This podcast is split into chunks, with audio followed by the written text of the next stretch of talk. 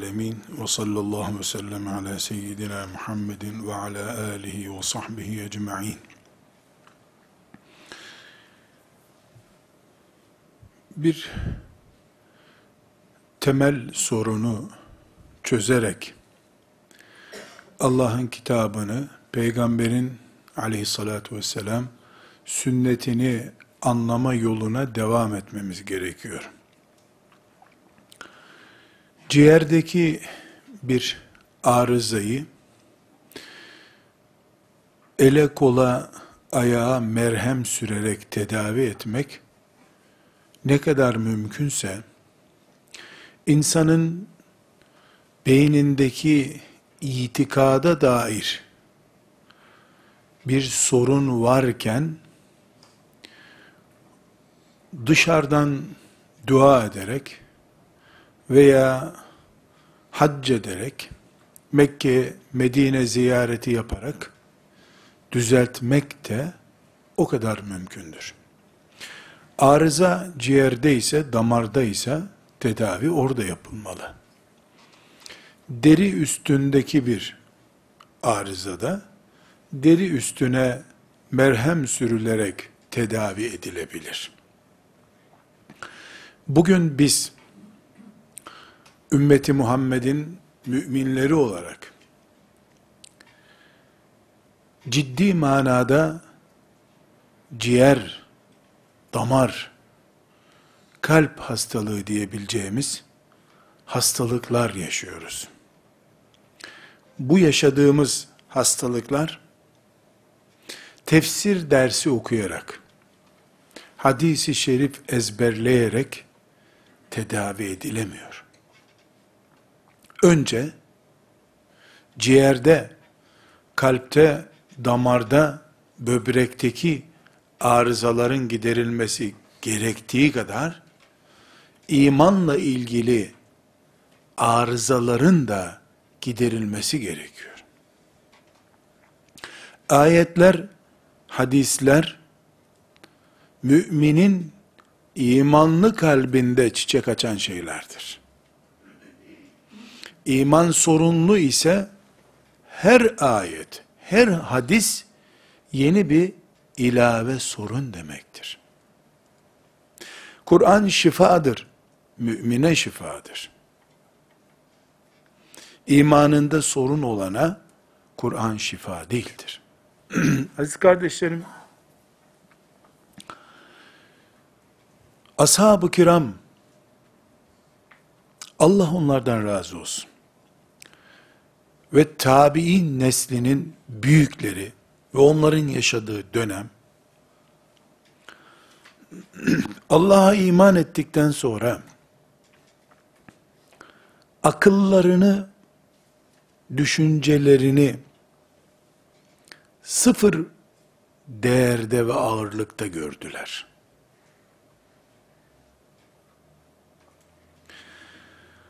Allah'a karşı, peygambere karşı, aleyhissalatü vesselam,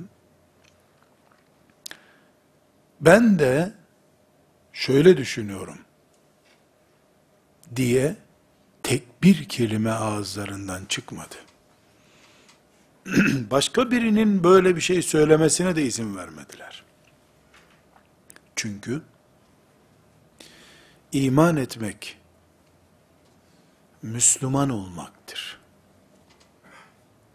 Müslümanlık da teslimiyettir. Teslim olmuş bir kulun yer yer kendi görüşlerini de belirtmesi teslimlik değildir ki. Ashab-ı kiram yüzde yüz Müslümandılar, yüzde yüz teslimdiler. Filan konuda bir itirazları yoktu. Filan konuya itiraz edeni Müslüman kabul etmiyorlardı. Daha sonra yüzlü yılların sonunda 110'lu 120'li yıllarda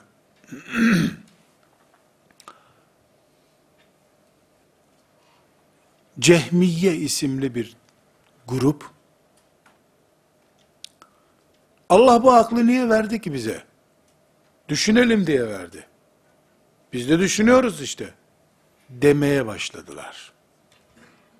Ashab-ı kiramın dünyada olmadığı bir zamanda, ashab-ı kiramın talebeleri olan tabi'in neslinin büyüklerinin olmadığı bir dünyada. Akıllarının da bir ekol olabileceğini, bir etki unsuru olabileceğini düşündüler. Daha sonra hicretin ikinci asrının sonlarında 180'li yıllardan sonra 250. yıllara kadar Abbasi döneminin en zirvede olduğu zamanda bu ekol Cehmiye ekolü bir mezhebe dönüştü. Bu mezhebi biz şimdi Mu'tezile mezhebi diye anıyoruz. Bu mezhep aklı adeta Kur'anlaştırdı. Akıl ayrıntılarına gireceğiz.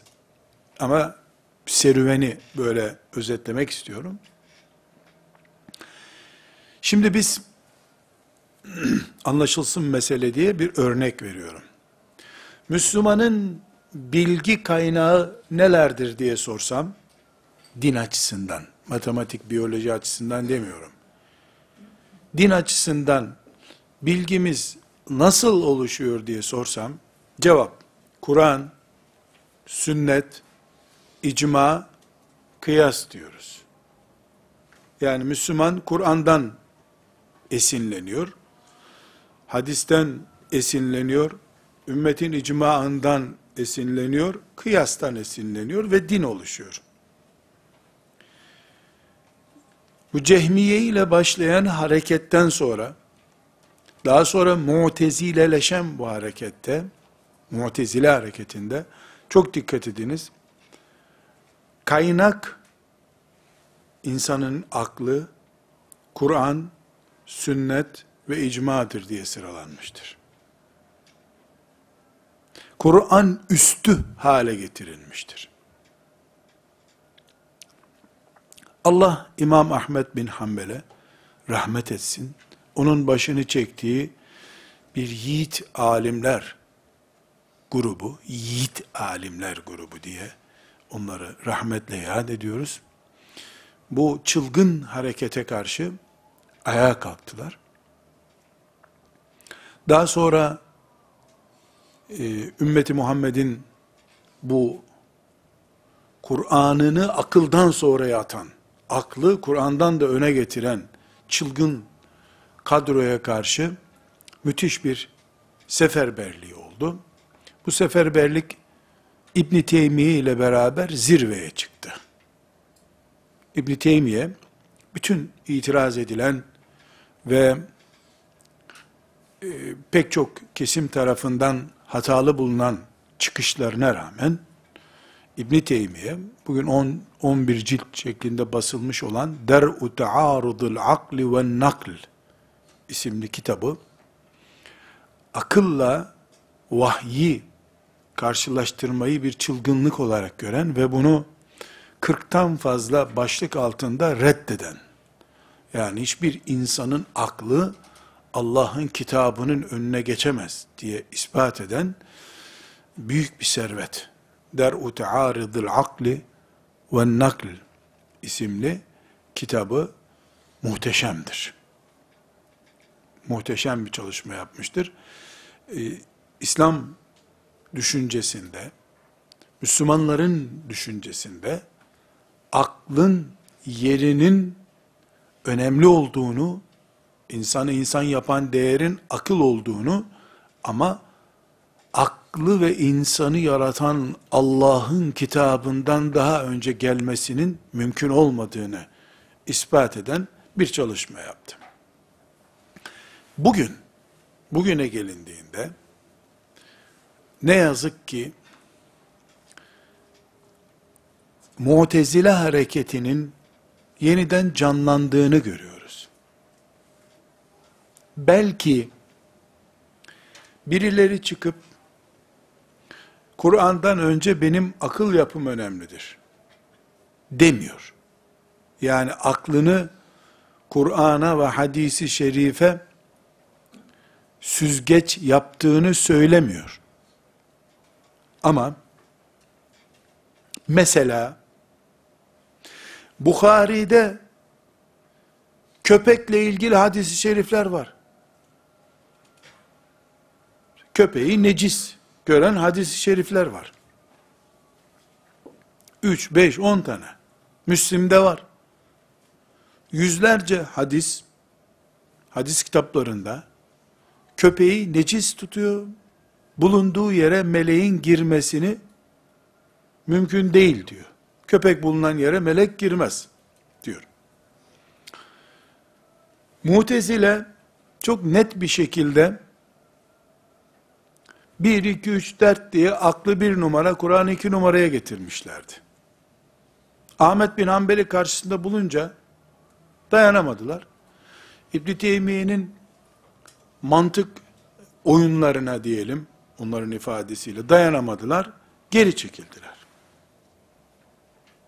Şimdi biz burada hadisi şeriflerle diriliş yapmak için ciğer sorununu çözmemiz lazım. Eğitimini batıdaki üniversitelerde ilahiyat adı altında papazlardan din eğitimi alarak genelleme itibariyle ünvan sahibi olup Müslümanların topraklarına dönenler ve onların elinde yetişenler, batıda köpek insan kadar değerli bir hayvandır diye, Bukhari'de, Müslim'de ve diğer hadis kitaplarındaki köpeğin bulunduğu eve melek girmez hadislerini içlerine sindiremiyorlar.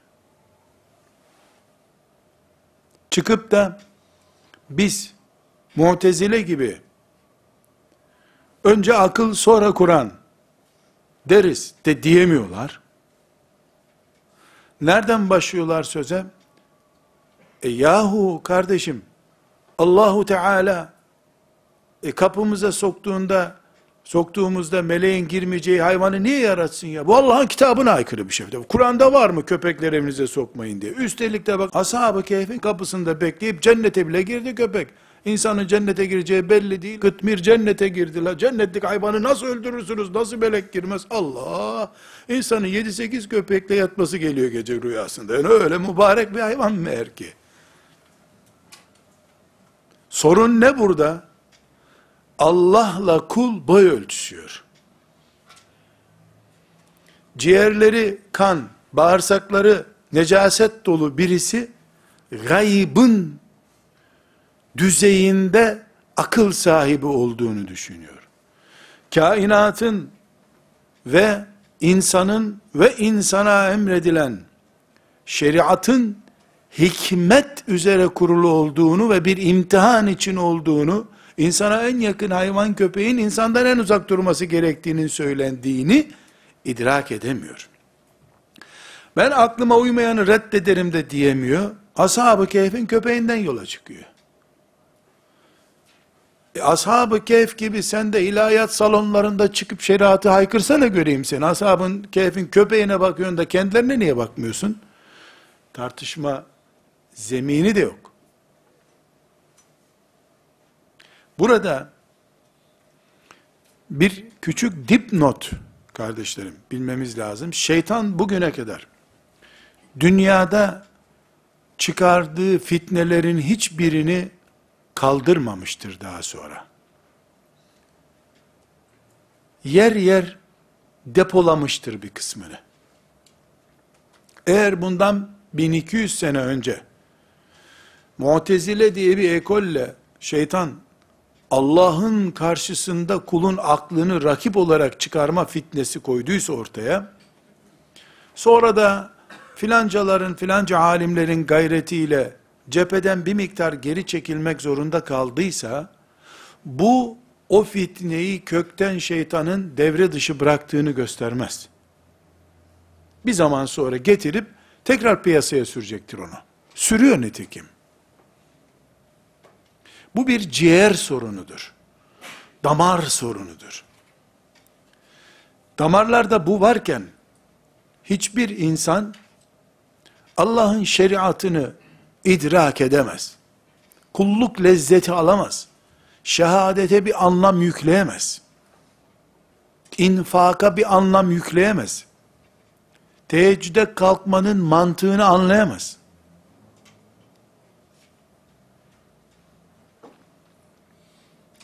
O sadece para sayabilir. Para sayar gibi de ibadet sayar. Sadece fiziki nesneleri değerlendirebilir. İbadetlerin de fiziki boyutuna bakabilir. Yasakların fiziki boyutuna bakabilir. Köpeğin bulunduğu yere meleğin girmeyeceği şeklindeki hadisi şerifi bilir Allah bildiğini, bilir peygamber bildiğini, ben ne karışırım demeyen her insan bataklığa düşmüştür. Mantıkla bunu anlamaya kalktığında, e, köpek necisse, biz tertemiz yaptık bizim köpeği.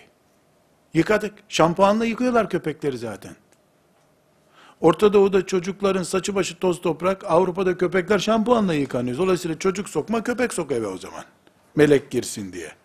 Dediği gibi, bunun bir adım ötesi, sarhoş etmedikçe, az alkolün de zararı yoktur hamile bırakmadıkça zinanın zararı yoktur demeye götürür.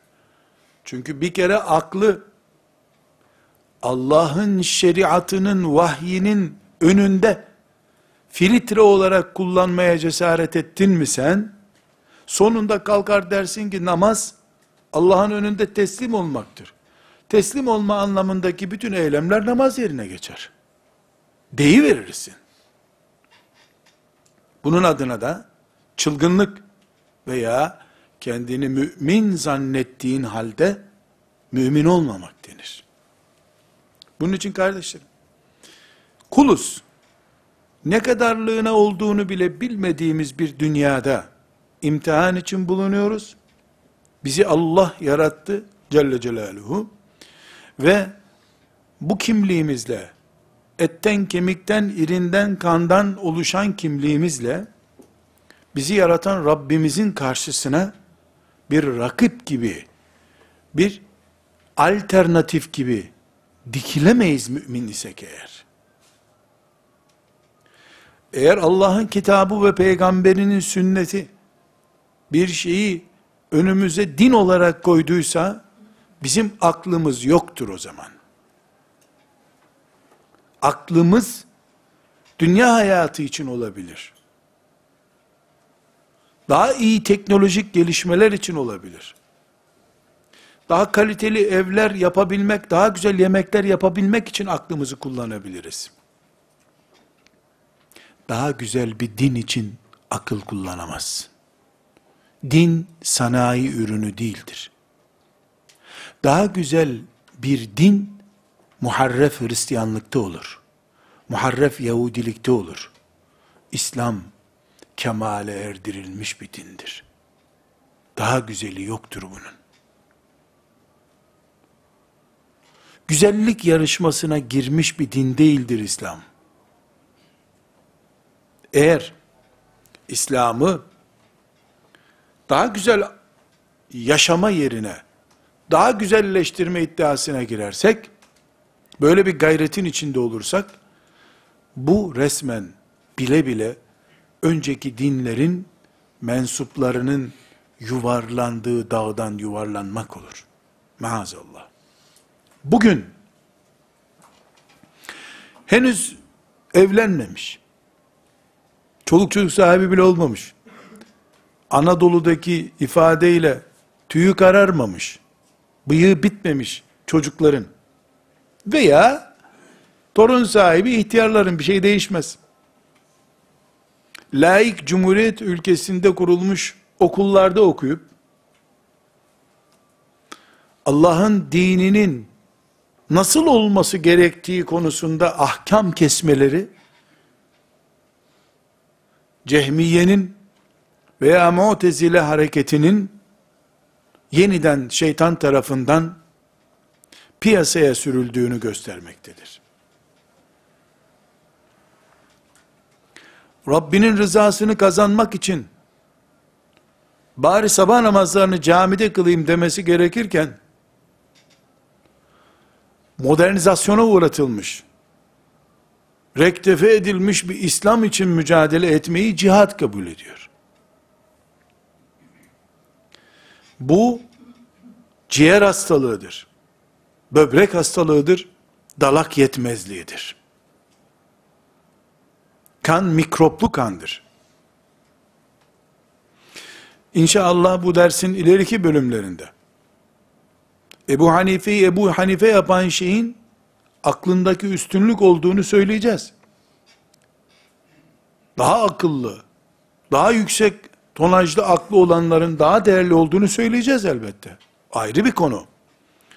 Ama Allah'ın şeriatını daha iyi anlamak için aklı kullanmak başka şey. Allah'ın dinini ve şeriatını çağına uygun hale getirmek için akıl kullanmak başka bir şey. Batının kamuoyu olarak hoşlanmadığı her şeyi şeriatımızda niye var diye gündeme getirenler böyle bir hastalığın nüksetmesinden dolayı bunu konuşuyorlardır. Niyetlerini Allah bilir. Kimsenin niyeti casusluktur veya hainliktir, satılmışlıktır. Böyle bir şey konuşamayız. Ama eylemi konuşuruz. Deriz ki bu eylem yanlış eylemdir. Mutezile'nin yaptığı şeydir. Ümmeti Muhammed'in Kur'an'ı, Resulullah sallallahu aleyhi ve sellemin sünneti, birilerinin filtresinden geçmeye muhtaç değildir. Arıtılmış, su gibi arıtılmış din üretemeyiz. Dinimizin kireçli bölümlerini filtre edecek bir filtre akıl yoktur. Hani kireç oranını düşürmek için filan derenin suyunu filtreye koyabilirsin. Allah'ın şeriatının böyle bir bölümü yoktur. Böyle iman ediyoruz. Eğer din, Kur'an ve sünnet boyutuyla filtre edilecek olursa, bu gelecekte İslam'ın kökten imha edilme projesinin başlangıcıdır deriz. Bunun için bizim bugün oturup aklımızın kıymeti ilmiyesini ya da aklımızın sınırlarını konuşmamız lazım. Aklımızın sınırları nedir? Rabbimiz bize aklımızdan tepki görmeyecek, aklımızın kabul edeceği şeyleri söyleme vaadi mi vardı? Kur'an market midir? Beğenip beğenip alıyorsun. Hadis-i şerifler, sebze bahçesi midir? Hoşuna gideni ve midene dokunmayanı alacaksın. Mümin, Müslümandır. Müslüman, teslim olmuş insandır. Müşteri değildir. Müşterilik, Allah ile kul arasında sadece ver dünyayı ve canını al cenneti şeklinde vardır. Bunun dışında alışveriş yapmaz kul. Kur'an marketine girip kısası beğenmedin, at. Recmi beğenmedin hadislerden, onu at. Köpek bu kadar minnoş hayvan, yani köpek olması olmuyor, al bir köpek. Domuzun sucuğu ucuz oluyor, ondan da sucuk caiz. Buna din denmez ki. Ama benim aklım almıyor. Hangi konserve kutusuna benziyor senin aklın? Neymiş aklın? İnsanoğlu aklın hala beyinde olduğunu zannediyor. Tıbbın bunca gelişmesine rağmen. Kur'an ayetleri de çok açık bir şekilde kalptedir diyor. Akıl. Hala hangi depoda duruyor, ardiyede duruyor akıl ondan haberi yok insanoğlunun. Tabi bu sözüm şimdi duyulmaya görsün kıyamet koptu. Bir çılgın iptidai hoca beyinde akıl yok kalpte var dedi. Hala bu çağda biz neyle meşgulüz? İnsanlar plastikten insan yapacaklar, beyin yapacaklar. Ee, Silikondan beyin yapılacak neredeyse. Böyle bir bu kavunu biz biraz daha yiyelim. Bu kavunu biraz daha yiyelim. Herkes tıbbın gelişmişliğinden söz ediyor değil mi? İlaç sanayinin gelişmişliğinden söz ediyor. 100 sene öncesine göre hastalıkların 5 kat, 10 kat arttığını ve bu gelişen tıp yüzünden hastalığın derinleştiğini niye kimse konuşmuyor? Tıp getirdikleri kadar da götürdü. Ama başkasının övdüğünü övmek, yerdiğini yermekten başka meziyeti olmayanlar için tabi bunlar konuşulmaması gerekme, gereken şeyler değil. Konuşmasan daha iyi olur bunları. Ne buyurursa tıp odur. Tıp bir iş yapacaksa ölümü öldürsün. Görelim ki tıp çok iyi iş yapıyormuş. Tırnak çektirmek için girdiğin hastaneden damarların koparılarak çıkarılıyorsun. Tıp da insanı icat eden bir sanat değil, Allah'ın sanatlarından bir sanat nihayetinde. İnsan da Allah'ın sanatlarından bir sanat. Hastalık da Allah'ın mahlukatından bir mahluk. Bizim ne körü körüne ona karşıyım buna karşıyım deyip cahillik etmemiz gerekir. Ne de körü körüne ne geldiyse batıdan haktır, iman ettik, teslim olduk dememiz gerekiyor. Nimet olanı nimet gibi alırız, fitne olana fitne gibi bakarız. En büyük fitne de iki tane bilgisayar yaptı diye batı kültürünün kendisini ilahlaştırmasıdır.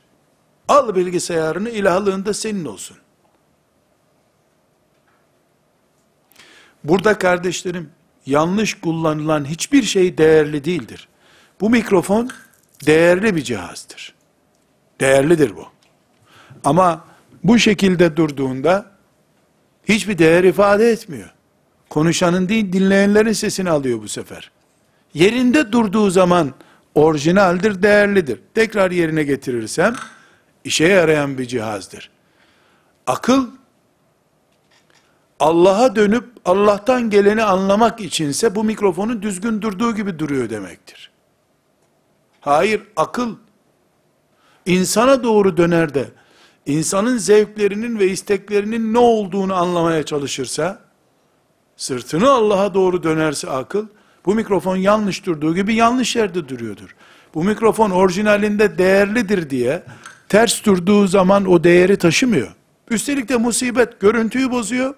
Yanlış sesler alıyor. Dert üretiyor. Halbuki bu konuşanın sesini alması içindir. Gürültü yapanın sesini almak için değildir. Akla da bu şekilde bakmak zorundayız. Bu felsefeyi anlayış tarzını oturtamadığımız sürece arkadaşlar, burada biz 20 tane hadis dinleriz. Allahu Ekber, ne güzel söylemiş peygamberimiz deriz. Akşam bir toplantıya gideriz. Orada biri der ki, yahu, şimdi adalet mi Allahu Teala dünyada kadınlara bu kadar eziyet çektiriyor, annelik yaptırıyor, kocalarına itaat ettiriyor. Ondan sonra kocasına itaat etmeyen, onun yatak arzusuna cevap vermeyen kadın, meleklerin lanetiyle sabahlar diyor. Kadın o kadar eziyet çekiyor. Adam arkadaşlarıyla piknik yaparken o evde çocuklarla uğraşıyor. Allah bir kadın savunması. Sonra da cennette huriler hep erkeklere veriliyor. Gene erkek altın alıyor. Ayrımcılık, pozitif ayrımcılık yapıyor Allah. Diye bir dedikodu duydu mu, burada dinlediği hadisler isterse 200 tane olsun. Gitti. Neden gitti? Çünkü adam belediye meclisi başkanı zannediyor Allahu Teala'yı. Bu parselizasyonu niye böyle yaptın? Ya cennet kimin nesi de sana ne kime ne verirse ya. Sıkıştırdın mı da biraz daha o ayetlerin anlamı öyle olmaz o zaman. Biraz daha sıkıştırırsan o ayeti İbn Abbas ilave etmiş olmasın Kur'an'a. Daha da sıkıştırırsan Kur'an zamanı değil zaten. Çünkü ciğerlerde çürüklük var. Ciğer kan temizlemesi gerekirken kanı mikroplandırıyor. Yanlış görev yerinde. Aklını insan geliştirip Allah'tan alıp özümseme vazifesi için kullanması gerekirken bakıyoruz ki akıl batı toplumuna doğru dönmüş. Şeytanın ağzına açılmış. Şeytanın ağzından çıkan ne varsa onu anlamaya çalışıyor. Fitne budur. İmtihan çeşitlerinden biri budur. Bugün biz mümin olduğumuz için Müslümanız tamam mı? Şuurunu kendimiz ve çocuklarımız sorumlu olduklarımız açısından körü körüne itaat mi ediyoruz dense bile hiç anlamadan, düşünmeden Müslümanlık yaşıyorsunuz dense bile Kur'an ve sünneti hiçbir insanın aklının filtre etmesine izin vermeyeceğiz. Böyle bir hayata, böyle bir Müslümanlığa sahip olmamız gerekiyor. Aksi olursa Kur'an ve sünnetimizi, Kur'an'ımız ve sünnetimiz Allah'tan geldi olduğu gibi kalır, peygamberden geldi olduğu gibi kalır yerine bir düşünelim bakalım ya bu bu yani bir incelemek lazım bunu. Bunu komisyona havale edelim. Bakara suresini bir komisyona havale et. Tövbe suresini başka bir komisyona havale et. Komisyonlar incelesinler. Yeni Bakara sureleri, yeni Tövbe sureleri icat etsinler. Hristiyanlar da böyle yaptılar zaten. Yüzlerce İncil çeşidi niye çıktı? Komisyon kararları işte. Komisyona havale, ilahiyatçılara havale ettiler kendi ilahiyatçılarına. Yahudiler ne yaptılar? Daha makasçı çalıştılar onlar.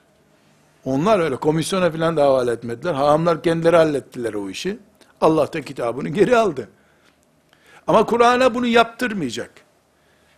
Her ne kadar birileri Bakara suresini komisyonlara havale etseler de, Tahrim suresini, Talak suresini filan komisyona havale etseler de, Necm suresini filan Müslümanların komisyonuna havale etseler de Allah kitabını koruyacak. Öyle vaat ediyor. Nasıl koruyacak? Nereden anlayacağız? Biz Allah kitabını koruyor mu, korumuyor mu? Şundan anlayacağız. Eğer bir asır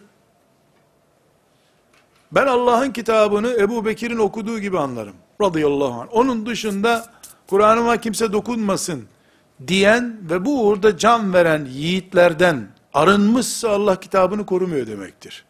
Çünkü insan üzerinden korunacak bu kitap. Ama görüyoruz ki Mu'tezile fitnesini ayyuka çıkardığı zaman Ahmet bin Hanbel can verdi. Bağırsakları dışarı dökülecek kadar kırbaç yedi ama Allah'ın kitabına dokundurtturmadı. Onlarca, yüzlerce örneği var elhamdülillah. Bu asırda da öyle. Bu asırda da öyle. Kur'an'ı Latin harfleriyle ortaya koyalım mücadelesine karşı nasıl Müslümanlar dağlara, mağaralara çekirdiler ve Allah'ın kitabına dokundurtmadılar. Allah onlardan razı olsun. Demek ki Allah kitabını kıyamet gününe kadar muhafaza ediyor. Edecek de bundan sonra. Tek temennimiz Allah'tan bizi o yiğitlerden biri olarak kabul buyuracağı amellerin sahibi yapmasıdır. Kafirlerden sıkılıp utanıp acabalarla, keşkelerle Kur'an ayetlerine bakanların yanında değil, bir kişi kalacaksa bu Kur'an'ı müdafaa eden, hadisi şerifleri müdafaa eden, inşallah o benim, diyen, şuurlu kadınlar, şuurlu erkekler, taptaze delikanlılar, Allah'ın muhafaza etmekte kullandığı yiğitleridir. İnşallah onlardan oluruz. Çok net bir şekilde kardeşlerim, akıl konusunu irdeliyoruz. Aklın sınırlarını, belirliyoruz. Deliliğe, davetiye toplamıyoruz herhalde. Ama aklı delirtmeye de karşı çıkıyoruz. Henüz akıl kendini keşfedememiştir. Filozoflar işte akıl üzerinden şöhretli sözlerini dinlediklerimiz başkalarının aklı üzerinden felsefe yapmışlardır hep. En büyük filozoflar bile henüz kendi akıllarını konuşamadılar hala. Nerede senin aklın ve sen nesin diyeme. Hep filancalar üzerinden yatırım yaptı aklı olanlar. Aklı sömürenler. Henüz akıl kendisini konuşamamıştır çünkü. Kendisini icat edememiştir. Mesela şu ana kadar felsefenin ve tıbbın bunca gelişmişliğine rağmen artık felsefenin fakülteleştiği, tıbbın adeta ilahlaştığı bir zamanda aklı artırma henüz ortaya konamamıştır. Zekayı artırabilmişlerdir. Akıl hala durduğu yerde duruyor. Akıl Allah'ın yarattığı kadarıyla her insanda. O yaratılmış aklı takviyelerle geliştirip zeka olarak ortaya koyabiliyorlar. Henüz kendisini üretemeyen, güçlendiremeyen akıl Allah'ın karşısında güç olarak nasıl durabilir? Delillere hitap etmiyoruz. Yani aklı, akılsızlığı çağrıştırmıyoruz. Ama haddini bilmez akıl, akılsızlıktır diyoruz. Akıl haddini bilmelidir. Çünkü akıl depolanamıyor. Stoklanamıyor. İleride lazım olur. Bir kenara koyalım. Mesela uyurken aklımız bize lazım değil. Orada kullanacağımız aklı bari gündüz kullanacağımız aklımıza taşıyalım diyemiyoruz. Efe tefe yapamıyorsun. Pepe tefe bir şey yapamıyorsun. Akıl durduğu yerde duruyor. Yani bununla akılda neler yapılıyor, neler yapılamıyor bunu tespit etmeye çalışmıyorum. Henüz iddia edildiği kadar bir akıl yok ortada. Bunu söylüyorum. Allahu Teala bir hikmeti gereği farklı düzeylerde akıllar vermiş kullarına. Herkes bu aklı kullanıyor.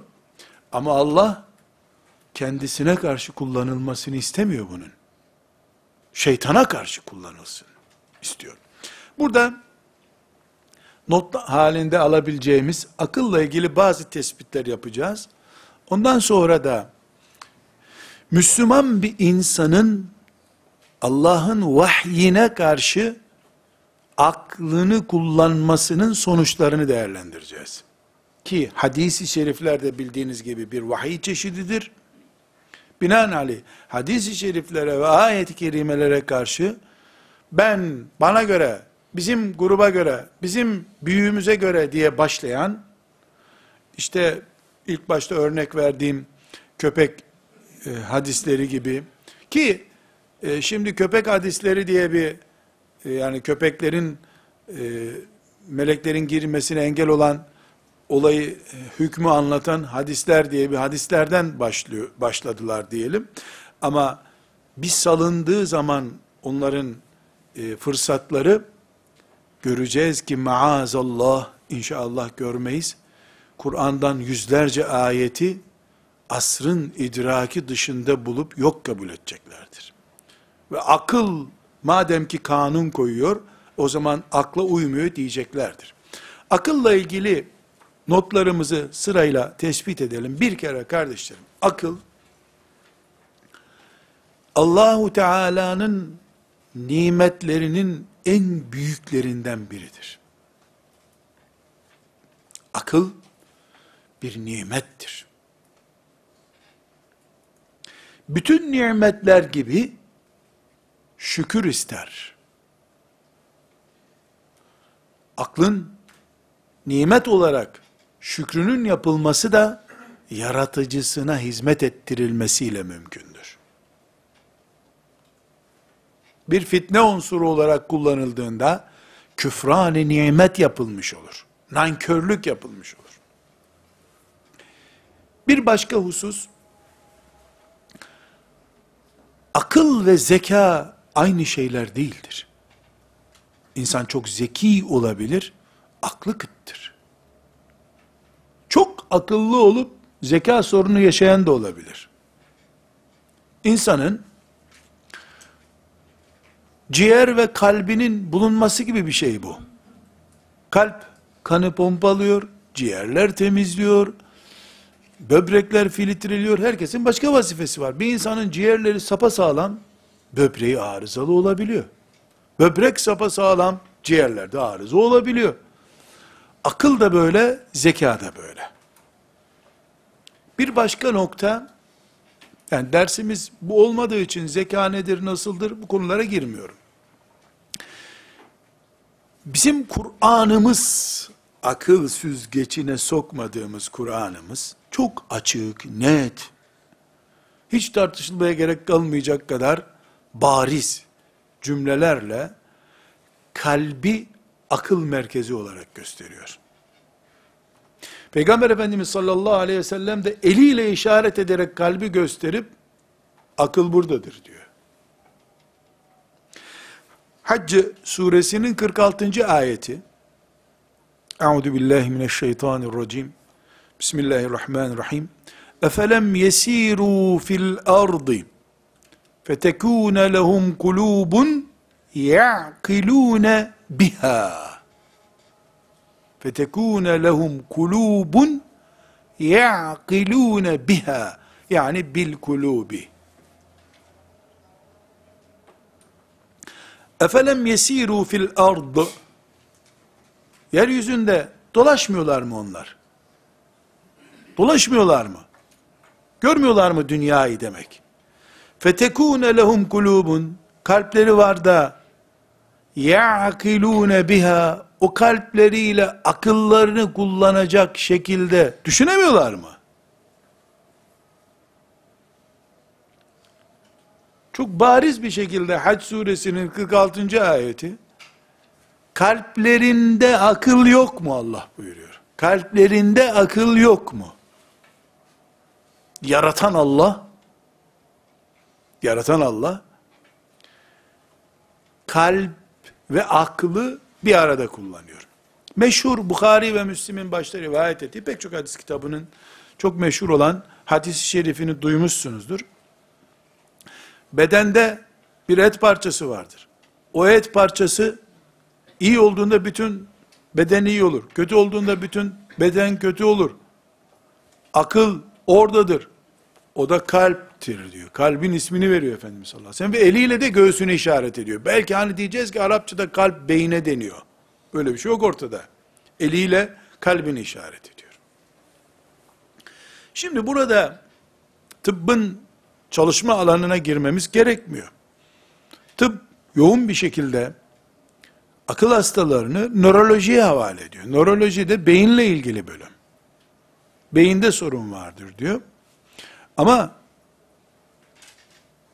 ayak parmaklarından biri fıtıktan doğru e, fıtıktan dolayı ağranı da nörolojiye havale ediyorlar.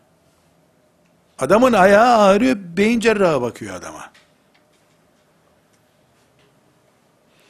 Burada bizim beyinle aklın alakası yoktur dememiz anlamsız. Tıpkı vücudumuzun herhangi bir parçasının beynimizle alakası olmadığını söylemek gibi olur. Kur'an'ımızı da haşa tıp böyle dedi demedi diye Kur'an'ımızı tartışma konusu değil, sorgulama sorusu bile yapamayız. Ne yaparız peki? Kardeşim, Rabbim yaratan olarak akıl kalptedir diyorsa kalptedir. Kumandası beyindedir. Nitekim dilim konuşuyor, beynimdeki bir damardan dolayı kekeme oluyorum ben. Dil konuşmuyor, beyin konuşuyor diyor mu kimse? Ortada bir henüz bilinmemişlik vardır. Ama gün olur,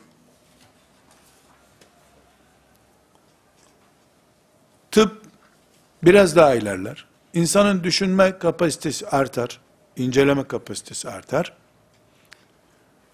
Kalbin akılla bağlantısı veya beynin akılla bağlantısı yeniden keşfedilir.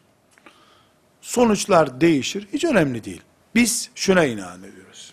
Bir, akıl denen şey nedir henüz elimizde değil. Görmüyoruz, tutmuyoruz. Adamın aklını çıkarıp laboratuvara götürüp tamir edip geri getirmiyorlar. Beyinde filan damarı tamir ediyor. Filan bölgeyi tamir ediyor. Bir doktor kardeşime beyin cerrahı dedim ki e, ne kadar senedir cerrahlık yapıyorsun? 25 senedir dedi. Hep beyin mi yarıyorsun dedim. Yok bazen dedi bel fıtığı ameliyatı da yapıyoruz dedi. İşin gücün insanların beyni değil mi dedim. Evet dedi. Senin bilgin ne kadar dedim beyin konusunda. Bini derken tıbbı mı kastediyorsun dedi. Öyle kastedeyim dedim. Herhalde on binde bir filandır dedi. Yahu dedim siz beyni açıyorsunuz hala bir şey anlamadınız mı?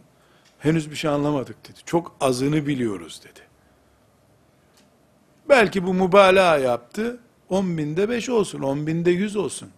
10 binde 1000 olsun. 10 binde 10 bin biliyorum de. Gene o 10 bin rakamı da senin bildiğin bölümün 10 bini oluyor.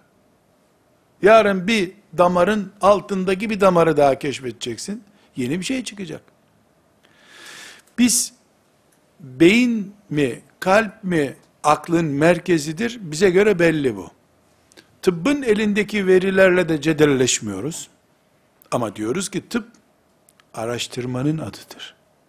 Hala araştırıyor tıp. Devam etsin bakalım.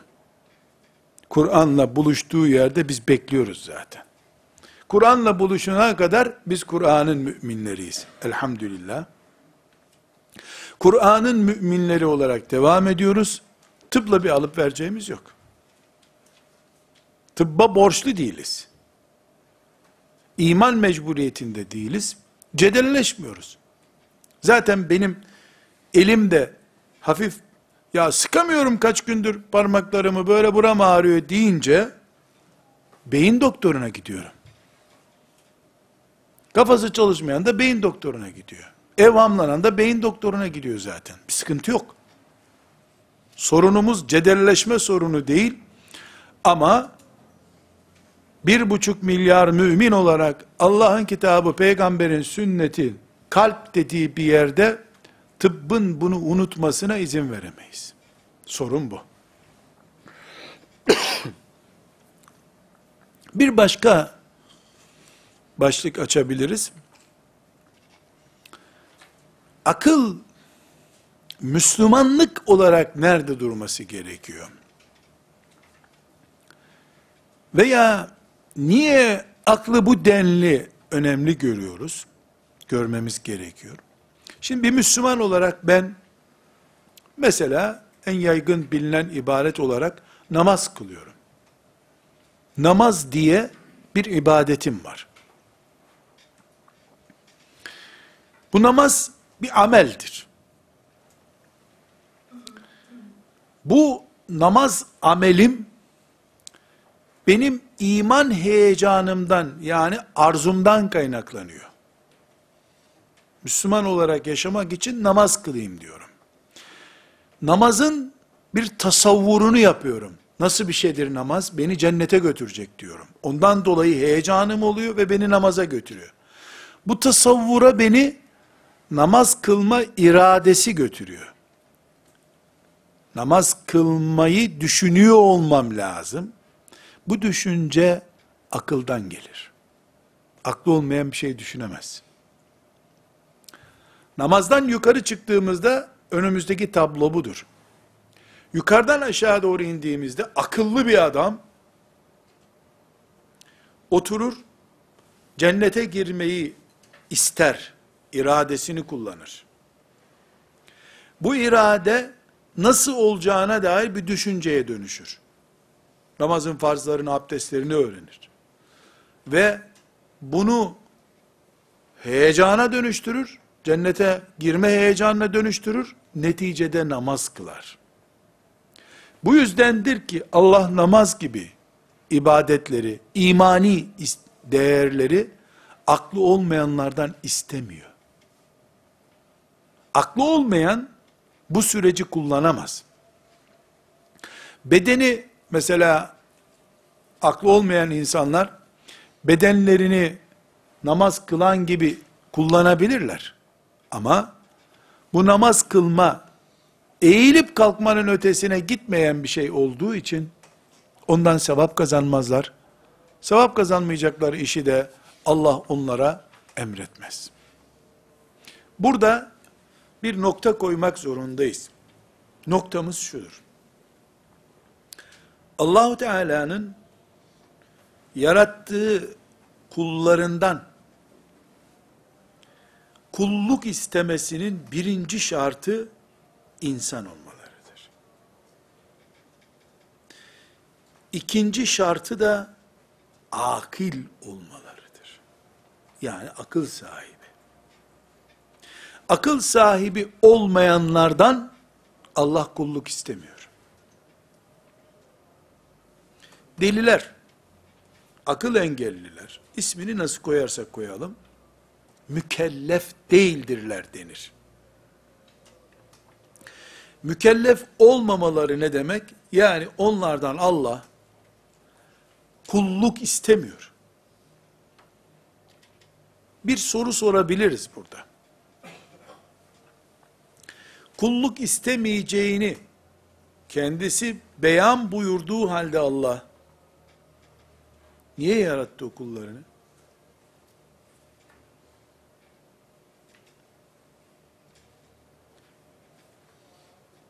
Yani akıllı olmayan biri, çocuk, bebek, akıl nimetinden mahrum olarak yaratıldı.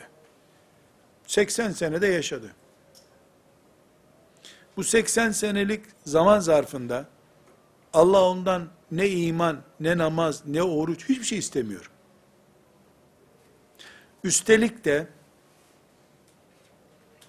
bu kendisi namaz kılmadığı gibi çocukken annesinin namaz kılmasına da engel oldu. Camide Müslümanların namazını bozdu hep. Babasının annesinin başına dert oldu.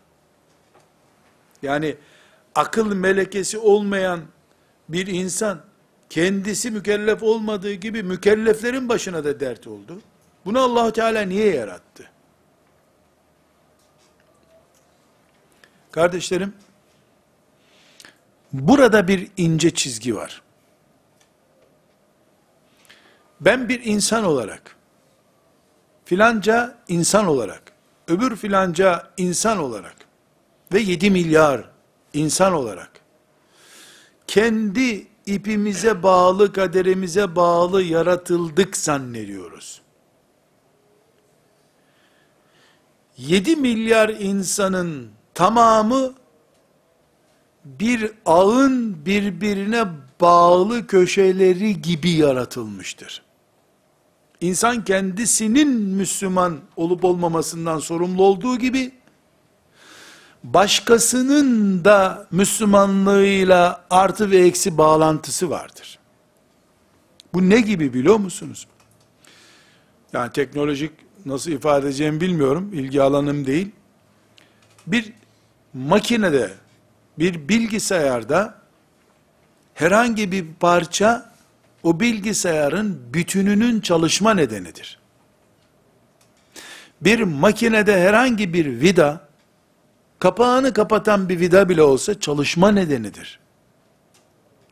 O olmadığında makine çalışıyor gibi görünse de arızalıdır. Ses yapar. Kapağının sıkılmadığı için vidası tak tak tak ses yapıyordur çalışırken. Herhangi birimiz insan olarak Müslüman olup o şekilde yaşayıp ölüp Rabbimize gideceğimizin imtihanı için yaratıldığımız gibi yakın çevremizden bütün insanlığa yayılacak çapta bir sistemin parçası olarak da yaratılmış oluyoruz. A insan akıl nimetinden mahrum olduğu için kullukla mükellef değil. Ama Allahu Teala o akıl nimetinden mahrum kulunun diğer insanlar üzerindeki etkisi, insanların onunla ilgisi, insanların kendi akıllarının kıymetini bilmeleri, aklı olmayan biri için yapılacak işler geliştirmeleri vesaire bizim bileceğimiz, bilmeyeceğimiz belki binlerce hikmete binaen o insanı da yaratıyor. Ama biz insanları tarlada yetişen domatesler gibi dalından koparanı hemen salça yapıyorsun, yemeğe karışıyor, gidiyor. Zannedersek bunu anlayamayız. Bütün insanlığı Allahu Teala'nın tek bir parça gördüğünü, bir insan kadar gördüğünü anlarsak bunu anlarız. Biz kendimizi ve bizimle bağlantılıları görüyoruz. Yaratan ise bütün insanlığı bir insan gibi görüyor. Bunu nereden anlarsınız? Kur'an-ı Kerim'de cinayetten söz eden ayette veya bir insana iyilik yapmakla ilgili ayette bütün insanlığı öldürmüş gibi olmaktan söz ediyor bir insanı öldürünce. Bir insanın katili bütün insanlığın katili gibi kabul ediliyor Kur'an'da. Bir insanın hayat bulmasına sebep olan da bütün insanlığı ayağa kaldırmış gibi oluyor. Çünkü Allah'ın gözünde bir insan ölmedi. Sistemi çalıştıran 7 milyar parçadan bir parça koparıldı. Bize göre bir şey aksamadı. Gömdük adamı gitti. iş güç devam ediyor zaten. Malı miras edildi. Yaratan nasıl görüyor ama? Bunun için bu insanlık bünyesinde bir insan akıl sahibi veya değil, bütün insanlar kadar değerli. İnsanın bu nedenle acı çektiği için doktora imza atıp beni öldürün deme hakkı da yok. Sistemin içinden çıkma hakkı da yok kimsenin. Bunun için şeriatımız başka insanı öldürmekle kendi kendine intihar etmeyi aynı cinayet dosyasında inceliyor. Öldürmekle intihar etmek aynı. Çünkü Allah'ın yarattığı bu sistem içerisinde hiç kimse fazlalık değil, gereksiz değil, hikmetsiz değil. Ama insanlar, sosyoloji, tıp, felsefe, bu noktaya gelememiş, anlayamamış olabilir. Hiçbir zamanda Allah'ın yaratmasını yüzde yüz anlayacak noktaya gelmeyecektir. Gelemeyecektir. Çünkü hiçbir göz dönüp kendisini göremez. Işığın yardımıyla dışındakileri görür gözler. Işık olmayınca onu da göremez zaten. Gerisini hayal eder. Göz göremediğini hayal eder. Bunun için bu derin düşüncelerin içinden Allah'ın şeriatına teslim olmuş Müslümanların aklı nereye oturtmaları gerektiğine dair hassasiyetimizi tespit ediyoruz. Buna çok önem veriyoruz. Binlerce hadis-i şerif okuyacağız inşallah ilerleyen dönemlerde. Önce beyinlerimiz, kaplarımız o hadisi şeriflere hazır hale gelmesi gerekiyor. Aksi takdirde sulanmışlığını daha cıvık hale getirecek bir iş yapmış oluruz. Sallallahu aleyhi ve sellem ala seyyidina Muhammed ve ala alihi ve sahbihi ecma'in. Velhamdülillahi Rabbil alemin. قل إن كنتم تحبون